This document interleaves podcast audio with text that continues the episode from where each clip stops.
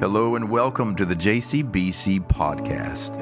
My name is Sean, and I'm so grateful that you found our podcast. Listen, the JCBC podcast is a collection of several sermons that have been preached over the years at Johns Creek Baptist Church. I pray that as you find these sermons and you listen to them, they would meet you where you are in your journey. And I trust that God will do something in these words to lift up your head, if only for a little while. So go ahead and subscribe to us and follow along. So the story is told of this hungry beggar on the streets in India. Every day, in order to survive, he would hold out a simple bowl, and passersby would put uh, just small donations of copper coins or from time to time a handful of rice that he could eat to keep him alive from day to day. One day, he was on a stretch of land, and to his right and to his left, as far as he could see, there was no one until he heard the thunderous sound of a chariot. It turns out the Maharaja had come to town. He had passed by, and his chariot stopped right in front of this hungry beggar. Completely taken off guard, the, the hungry beggar, not knowing what else to do, simply held up his meager bowl, and this prince, this ruler of the land, steps out in all his regalia, and he, instead of filling his bowl with some donation, instead of filling it with rice for the week or the month, the Maharaja held out his hand as if to ask the beggar for a donation. Well, the beggar was caught completely off guard. He was a little surprised, but then he turned a little bit angry, a little bitter, uh, a little confused. So he, he thumbed through the meager portion of rice he had and, and took out five grains of rice and reluctantly put it in the hand of the Maharaja. Then the Maharaja loaded his chariot again and took off down the road. Well, the beggar was upset. He packed up his belongings, went back to the shelter where he was staying, and that night, as he was thumbing through his rice, preparing to eat for the evening, he found among the grains of rice five grains of solid gold rice. And then it struck him. Had he been more open to give to the Maharaja what was his, the Maharaja would have given a bowl full of treasure. See, you and I, we are the beggar. We are. I mean, it's been said before that preaching in its simplest form is simply one hungry beggar trying to show another hungry beggar where to find food, right? We are the hungry beggar. And, and we look for those meals that satisfy, things to fill in our lives, fill up our lives, so that we have some sense of contentment or satisfaction and we can survive from day to day. But we rarely remember that the secret is not in what we keep and hoard and protect of our own. The secret is in how willing we are to let go. It's like, the, it's like the scholar who went to visit the great Zen master.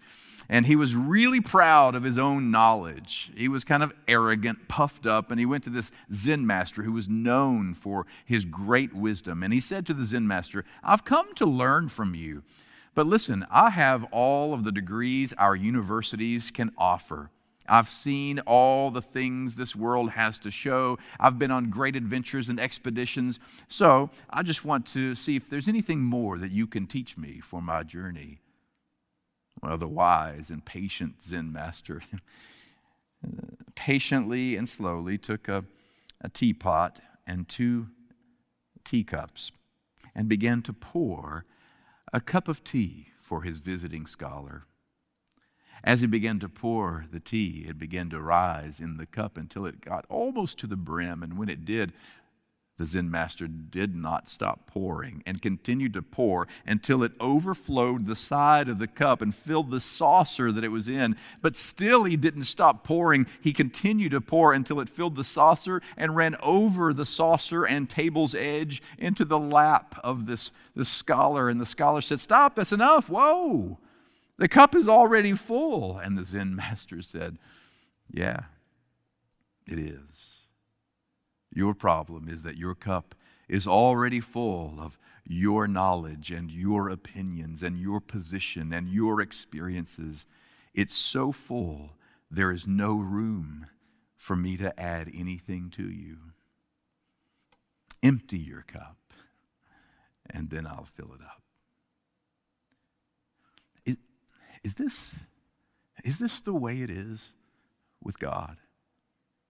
I mean, is it possible that you and I, who long for our cups to be filled with good things, with life, with joy, with abundance, is it possible that we come to God most of the time with our cups already full of things that God did not put there, and then we say with full cups, fill her up, when really what we need to learn to do in the spiritual journey with Christ is we need to learn the art of emptying out, of emptying our bowls and emptying our cups so that God may be able to fill it with, with God's good things. Is there room in the cup and bowl of your heart? See, within every one of us, there is this kind of God given craving for God. I mean, it's put there by God. It's, a, it's an innate hunger for the divine. Uh, the way that the writer of Colossians puts it, he says that all things have been created by him and for him. What a great line. That you and I not only have been created by God, but we have been created for God. That, that we are designed, wired in such a way as to have a, a kind of hunger for the divine, to long with this craving for a communion with the one who made us and knows us. We are made to be in communion with God, to have the hunger and thirst of the soul satisfied by God. But the problem is, we are so prone to filling up our cups and filling up our, our bowls with all the things this world offers that we think will satisfy, that there is rarely any room for God to feed us. What we need to do is learn the art of emptying. So, we're in this sermon series now, aren't we? We're about three weeks in, called Habits. And we're talking about the particular spiritual disciplines or holy habits that you and I can put into place every day that helps us to stay focused on the one who desires to know us and be known by us. And, and the, the spiritual discipline that I want us to focus on today that will help us in learning to empty our lives so that God may fill them is the discipline of fasting. Fasting. Now, there are all kinds of definitions for fasting, what fasting is. But I put together just my own thoughts to try to describe what I believe is at the heart or the spirit of this holy habit called fasting. And fasting is simply this fasting is deliberately denying specific cravings and desires, right? In order to reveal whatever is in the way of our true hunger and thirst for God. Now, we're going to leave that up on the screen for just a minute so that you can just digest that. Let that kind of wash over you for a moment. Can I just repeat it for you? You might even want to write it down.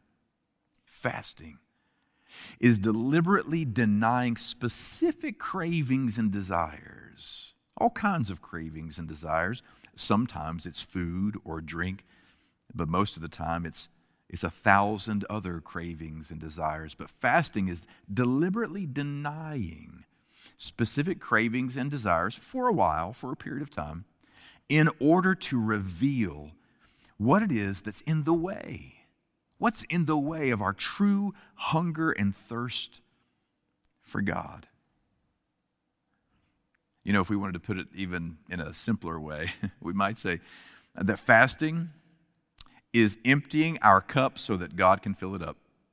It, it, simply put, it's learning to pay attention to the things that are in the way of God filling up our cup. It's learning to empty our cup so that God may fill it up.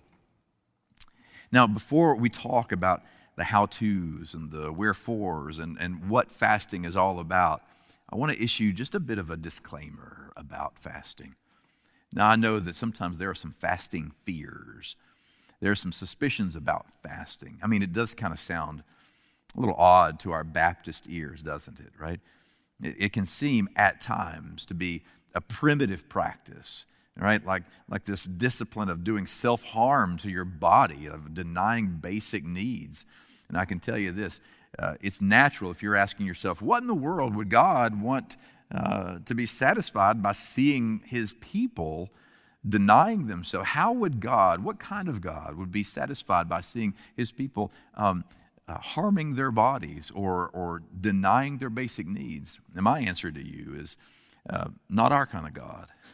Our God takes no pleasure in watching people suffer, takes no pleasure in watching people uh, take on bodily harm for the sake of bodily harm, right?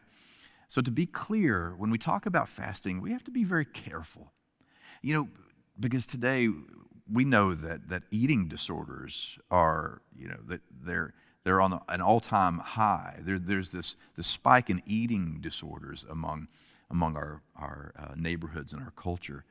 And I want to talk specifically to those sisters and brothers who may be struggling with some body image issues and self harm issues, especially in regard to eating disorders.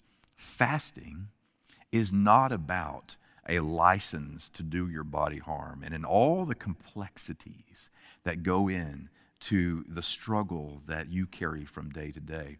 I want you to hear your pastor say loudly and clearly God loves your body and God loves you the way you are and wants no harm or, or deprivation or, or, or, um, or suffering to come to you. When I'm talking about fasting, it's a spiritual discernment, it's a spiritual exercise. And here's what I mean it's not about body image or how you look. And some people will fast so that they may look a different way, but that's not what I'm talking about here spiritual fasting is not about the body so much as it is about the heart, about your spiritual relationship with God, about attempting to identify those cravings in our lives that are so common that we no longer notice them anymore, and yet they remain like a barrier to our intimacy with God. So, fasting is about removing some of those cravings for a period of time in order to focus on what our true God given craving ought to be a hunger and a thirst for God. Yeah. So, those are a couple of disclaimers about fasting. Because at the heart of it, remember, the definition of fasting that we're running with today is that fasting is deliberately denying specific cravings and desires in order to reveal whatever is in the way of our hunger and thirst for God. And the Bible is full of fasting. There are more than 70 examples of individuals and families and tribes and, and whole nations who undergo a spiritual fast where they deny either whole meals or portions of kinds of foods in order to give a spiritual focus to something that they're facing. You know, when Richard Foster talks about uh, the examples of, of fasting in the Bible, he says, all the, the notables who fast in the Bible, it makes up like this, this who's who list in the Bible.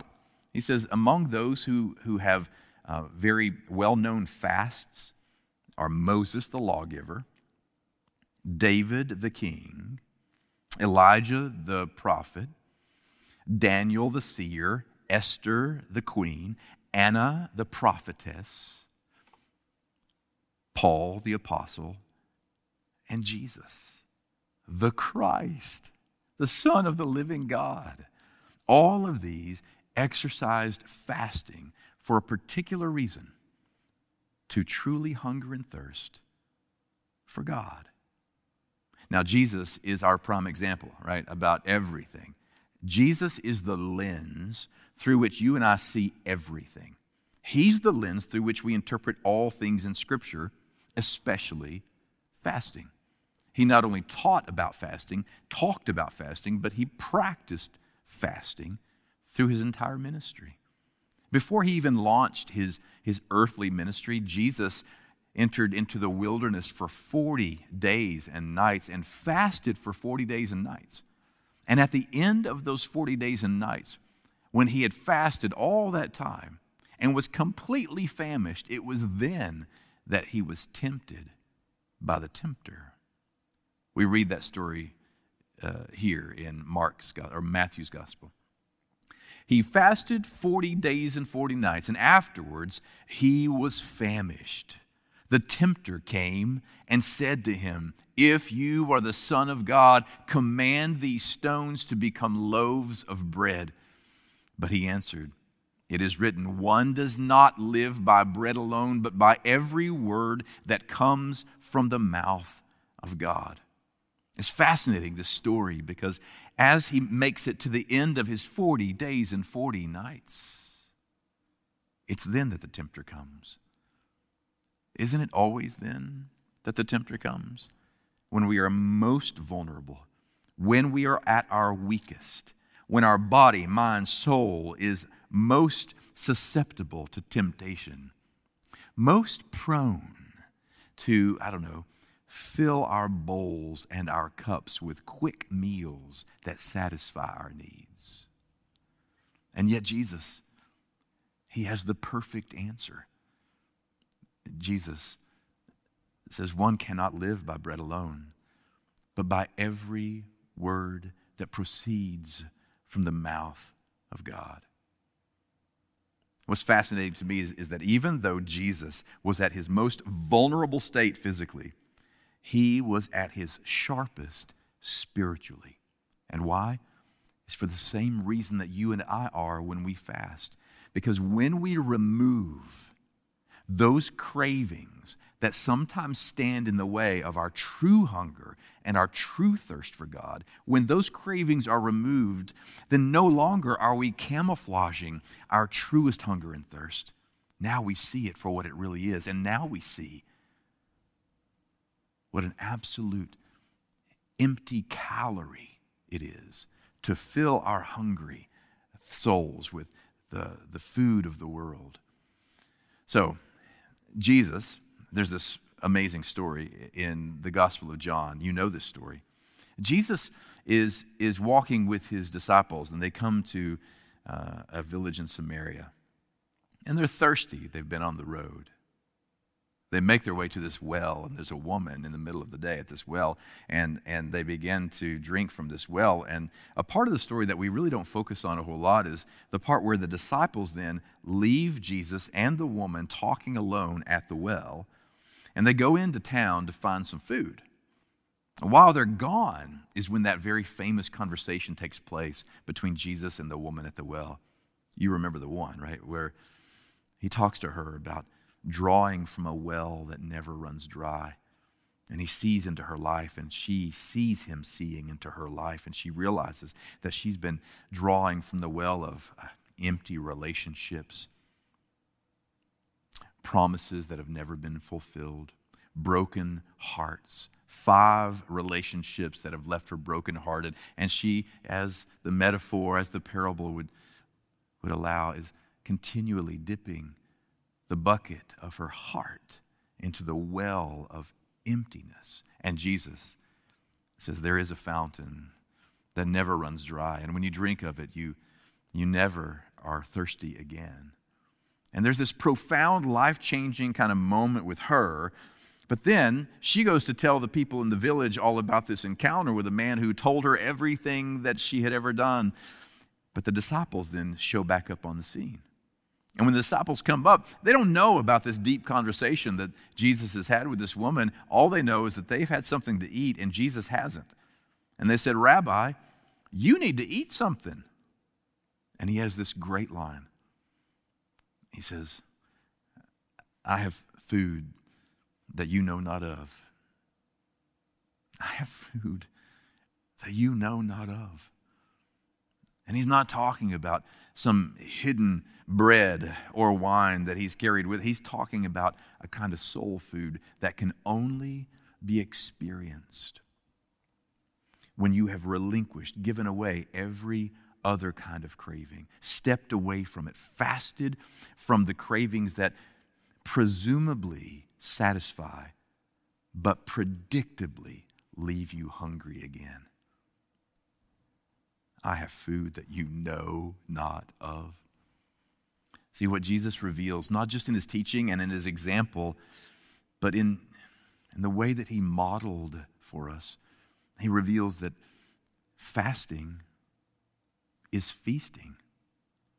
You and I think that fasting is simply about denying ourselves something, like going without. Like that's, that doesn't sound attractive at all. But if you actually practice the discipline of relinquishing the cravings that, that seem to sustain you from day to day, then you come to the place where you realize, now I am eating a kind of manna that comes from above. I am now eating a food you know not of. Now, even in my fasting, I am feasting because I have learned an inner dependence upon the God who knows what my real appetite is all about. Fasting can be feasting, really. And, and, and, this is why we attempt to fast. In fact, Richard Foster goes on to say that when we fast, fasting reveals the things that control us. Until you and I come to the place where we del- deliberately decide to, um, to deny our, our, our human cravings for food, for drink, for entertainment, for money, for sex, for social media, for whatever stimuli seems to keep uh, that dopamine flowing in the brain, right? Whenever we learn to give up those cravings for a moment, then we are free to eat of the bread in hidden places. But until we do, we, we never know just how addicted we are to the empty calories that we consume every day in the meals of this world. Yeah, he says it reveals what controls us. But when you do attempt to give up these cravings or to, to deny yourself these particular pleasures from time to time and on particular occasions, when you do, and then when you struggle with it, and then when you fall down on your face because of it and you fail at it, it's then that you are able to recognize how dependent you had been on that thing the whole time. And when you and I become more, I don't know, aware, awake to what we are dependent upon on an everyday, kind of unexamined level, then we can begin to recognize those places where we need to depend more upon Christ than upon our own um, sufficiency, our own meals, our own attempt to satisfy the soul hunger that God has given us. Yeah. But when we fast, it reveals what controls us.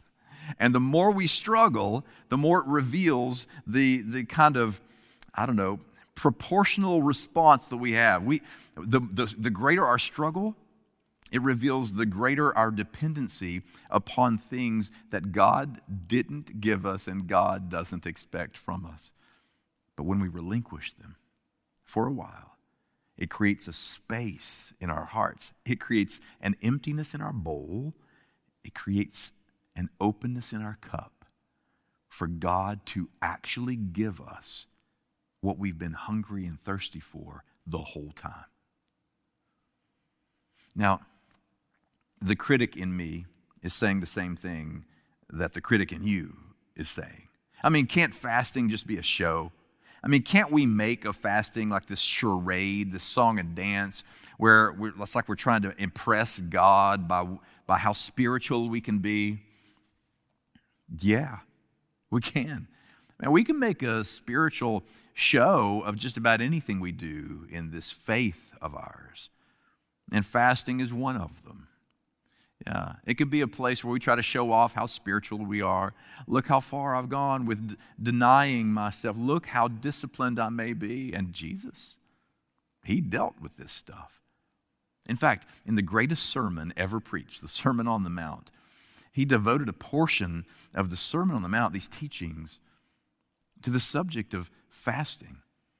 And this is what He said He said, When you fast, do not look dismal like the hypocrites, for they dis- disfigure their faces so as to show others that they are fasting. Truly, I tell you, they have received their reward. But when you fast, put oil on your head and wash your face so that your fasting may be seen not by others, but by your Father who is in secret. And your Father who sees in secret will reward you. This is an epic teaching of Jesus. He assumes that you'll fast. He said, when you fast. He didn't say, hey, if you fast. When you fast. I mean, when you take up the rhythm of, of deliberately denying other cravings so that you can truly hunger and thirst for God. When you fast, he says, don't be like the hypocrites. The hypocrites, the hypocrites, the actor the one who stands on a stage and wears a mask. The truth is, the Pharisees certainly did that. They would disfigure their faces. They would make sure everyone knew how long they had been fasting and how faithful they were to the rigid, to the rigid adherence to this, this pious activity, this spiritual practice. But Jesus said, No, don't, don't be an actor. But when you fast, do it in secret. And your Father who sees in secret will reward you. And when he does this, he reveals this assumption that he has about fasting. Jesus does. His assumption is this that fasting is intended to be so personal and so real and so honest that you don't want to tell everybody what you're fasting from. You don't want everybody to know because it's that sincere. It means you are deliberately, in secret, attempting to to deny certain cravings so that in the space it opens up in your heart, you can actually hunger and thirst for God. And he says, Do this in secret because then, in secret, your Father, who knows who you are and knows what your cravings are and knows what your weaknesses are, your Father who sees in secret will reward you. In other words, will feed you with bread that you know not of he will feed you so that in your fasting it feels like you're feasting. This is why we, why we fast. But yeah, it can be a, a show. I mean, the people of, of Isaiah's day demonstrated the same thing. See, God desires a fast not for the sake of harming our bodies or putting on some kind of a spiritual song and dance, a show to impress God, because, newsflash, you can't impress God. But in Isaiah's day, the people had become so oh, bloated. Let's just use the hunger image for a minute here. So bloated or obese with their self indulgences, right? With accumulating such great pleasure and comforts, and, and they had accumulated, a very few of them, such great wealth upon the backs of slave labor and the oppressed that they had forgotten the cries of the outcasts, which they used to be. And in the midst of forgetting the cries of the outcast and pressing down the yoke of oppression so that they could have, you know what they still did? In the middle of that kind of behavior that did not in any way resemble their God, they still practiced their spiritual practices. I mean, they still made sacrifices and they still threw ash up in the air and rent their garments, and they fasted regularly. And God said, I am so sick of this. I'm so sick of this song and dance, this show that doesn't impress me at all. Is this the kind of fast that you think I want from you? And then he picks up in, in chapter 58 these powerful words Is not this the fast that I choose? To loose the bonds of injustice, to undo the thongs of the yoke, to let the oppressed go free, and to break every yoke. Is it not to share your bread with the hungry and bring the homeless poor into your houses? When you see the naked, to cover them and, and not hide yourself from your own kin, then your light shall break forth like the dawn, and your healing shall spring up quickly. Your vindicator shall go before you, the glory of the Lord shall be your rear guard. Then you shall call, and the Lord will answer. You shall cry for help, and he will say, Here I am. what a what a powerful verse or, or passage of scripture to describe the kind of fasting that God wants. God doesn't care about how long you can go without chocolate or caffeine or you know meat or whatever. God is more interested in what this does to you by denying your cravings. God is not so much interested in a fast that shows off and harms the body. God is interested in a fast that changes your life, that changes the way that you see life and do life. God is interested in a kind of fast that out of discipline we choose to deny ourselves so that in the space that we create, God can fill up within us this hunger, this God given craving for more of God. God is not interested in the show, but God is interested in a changed life.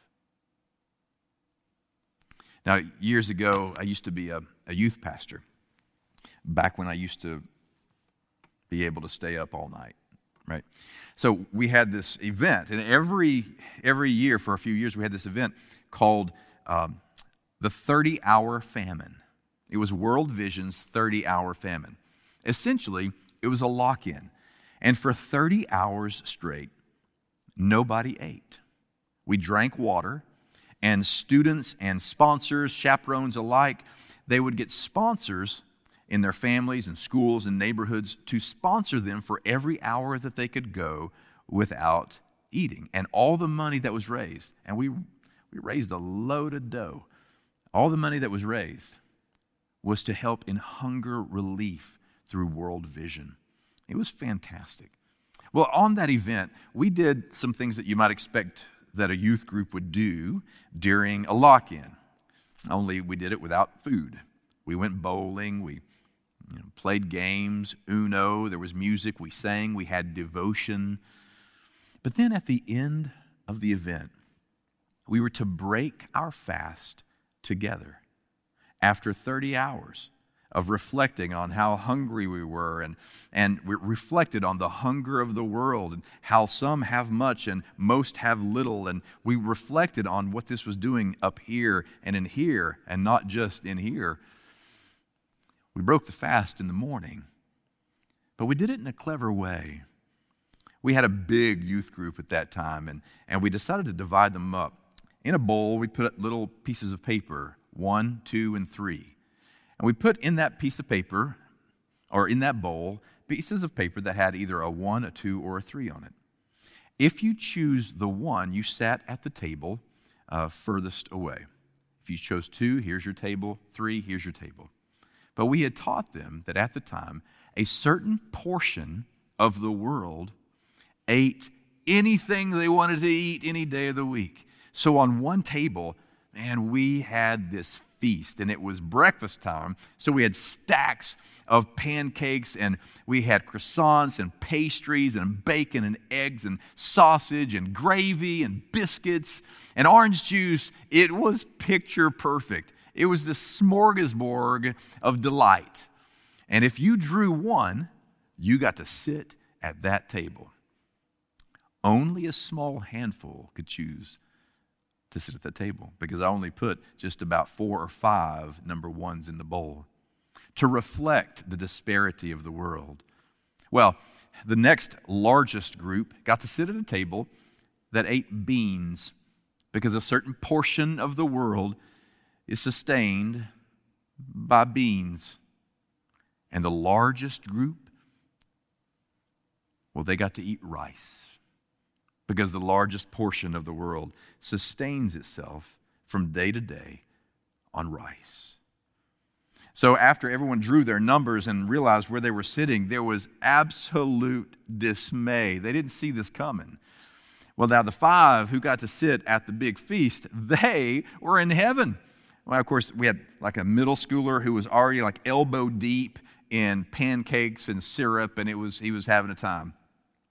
Uh, but then we had the rest of the youth group who were absolutely dismayed. They're angry, upset. Not so much upset that they're eating rice, but upset that, that they weren't eating the other thing. Well, we had this one student, and he was, I don't know how to say this, but he's one of those students who just always got under the skin of everybody else around him.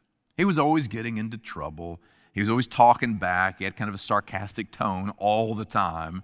He was negative. Nothing was ever going to be right, and he was constantly picking fights. He was a bit of a bully, big guy. But he was sitting at the first table. Something had happened to him over the 30 hours, and I watched it as it did. And there they all are sitting at breakfast, some kind of just raking through some rice, others picking through some beans and, and I see him watching the whole thing. He comes up to me and he says, Hey, can we, can we do anything we, we want with our, with our food? And I thought, This is money. He said, Can we do anything we want? And I said, Yeah, yeah, you, sure. I watched him go back to his table and he sat down with the other four who were at the table. And they kind of huddled for a minute. And almost like breaking a huddle on a football field, on two, on two, hut, hut, they get up and they get a stack of plates and they fix plates for all the other students and they share everything that they had access to so that everybody who did not have could now have. And the feast was enjoyed by everyone. See and i think about that story and i'm still i'm just moved by what i remember seeing because that's the kind of fast god is interested in not one that shows off and not one that, that somehow harms the body for the sake of harming the body, but one that changes your life. One that changes the way that you view yourself and others and God to the point that it shapes what you do day after day after day. Is there a hunger in you that is a hunger other than the one God put in your heart?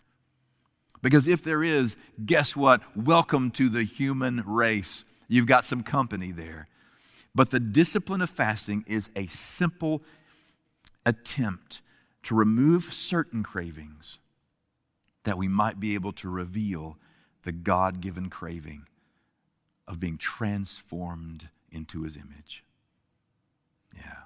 So, so what do you do if you want to try to fast? My suggestion is this I recommended a book to you at the beginning of the series, A Celebration of Discipline uh, by Richard Foster. A, a whole chapter is designed to talk to you about exactly how to fast, what to do before you before you begin your fast, how to eat, how to come out of a fast, all kinds of technicalities uh, it, in case you want to begin to experiment with fasting. But to uncomplicate it for a minute, can I just put it this way? If you want if you want to start fasting, I recommend this simple step.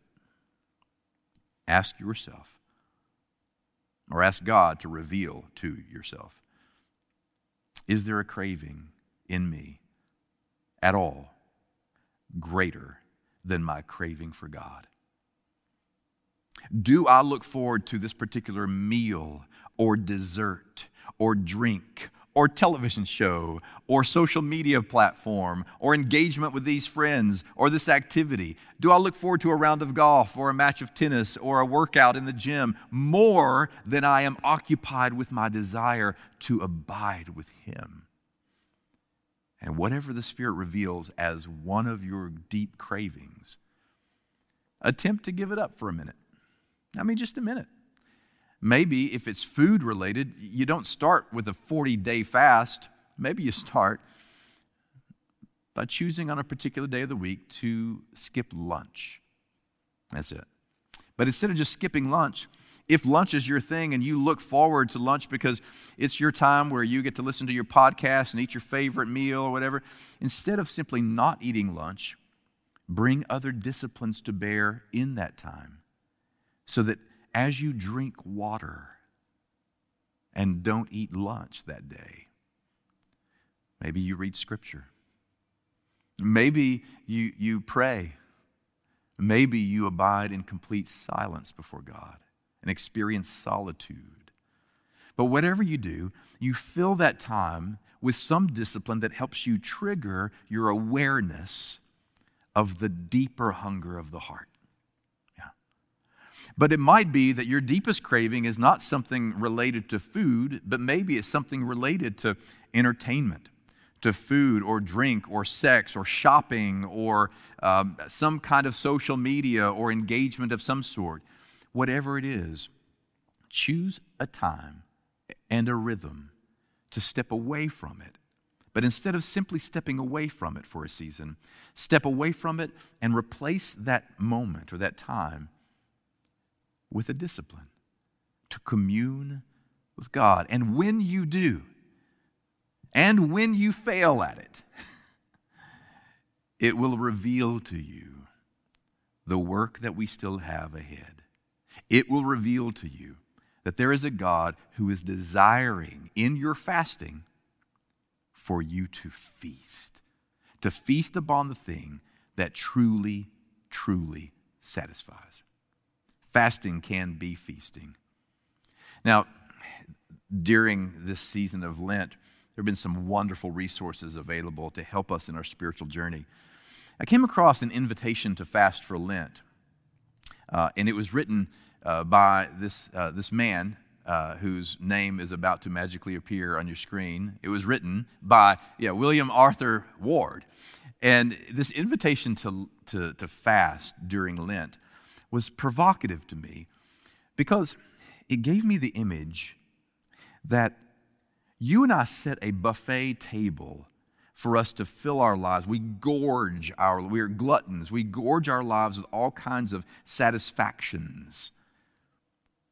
But if we fast, it's as if we're clearing the table of all false meals, all empty calories to the soul, so that we can eat from this buffet, this messianic banqueting table that has been set by the Messiah for us to feast fully. So when you give up something to fast, whether it is a food or a habit or an attitude or a perspective or an emotion, when you give up a particular thing to fast, what you're doing is you're saying yes to feasting on this other thing.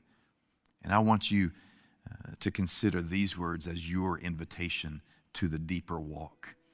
He says, Fast from judging others. Wouldn't that be amazing?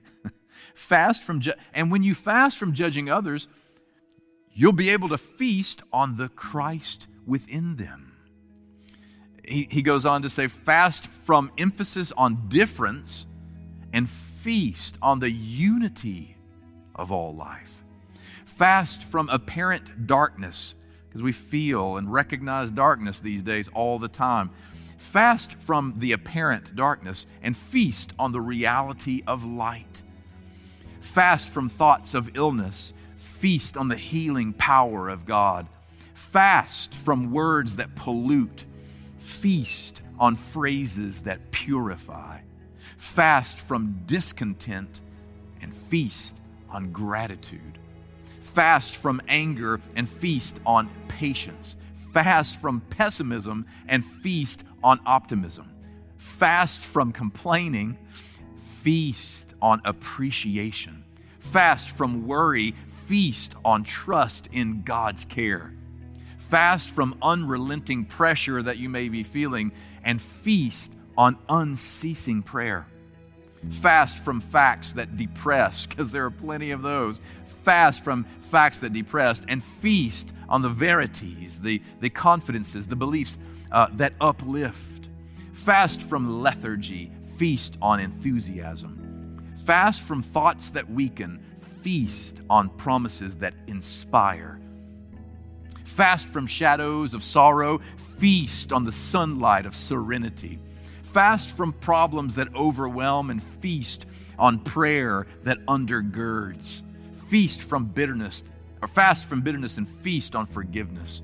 Fast from self concern, feast on compassion for others. Fast from personal anxiety, feast on eternal truth. Fast from discouragements, and feast on hope. When we fast, it creates a space for us to feast. What will you feast upon today? The invitation that you have to fasting is not some bizarre, primitive, kind of outdated exercise that the ancients expressed and practiced. It is a holy, living habit that the living Spirit among us is inviting us to experiment with, to experience, so that we can relinquish all of the, the hoarding and the feasting upon um, meals that don't satisfy in order to be satisfied by the only meal that endures. Now, you may be hearing this talk these many weeks about holy habits. You may be hearing this talk about practices to put in your life so that you can draw close to Christ, but maybe you're sitting where you are listening to this message and you realize that you have never actually begun a relationship with Christ. And while it sounds great to deepen your walk with the Lord, maybe for you, the very first step is to take the first step in walking with the Lord, to yield your life before Him. And if you do it, it, it begins with a simple prayer that sounds something like this. And, and where you are, just pray it as, as I say it out loud. God, I recognize that, that that if, if my hope is dependent upon my abilities, I'm doomed. if my life is truly all in my own hands, that well then I'm a goner. But if if you'll take my life and, and redeem my life and forgive my sins and and renew my heart I will follow you wherever you lead me because I will belong to you. And, and, and, I, will, I will do my best to, to, to, to give up appetites and, and, and, and you know, cravings that, that don't look like you and don't come from you, but I will need your help. So I yield to you to become your follower so that I may actually feast upon bread and upon the wine comes from you. I pray that in Jesus' name. Amen.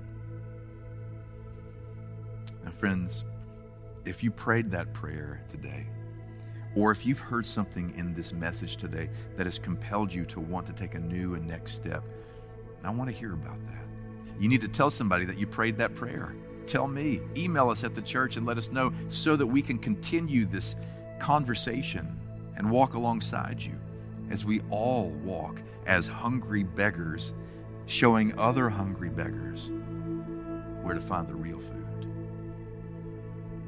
So until we see one another again, my prayer is that Christ would go before you to prepare your way. May Christ go behind you on the days that you, you fear and feel like retreating to encourage you one step further at a time. Christ go to your right and Christ to your left, abiding closer than even a sister or a brother. May Christ go above you in the days when dark clouds roll in to remind you there is one above the clouds who at the end of the day has the final word.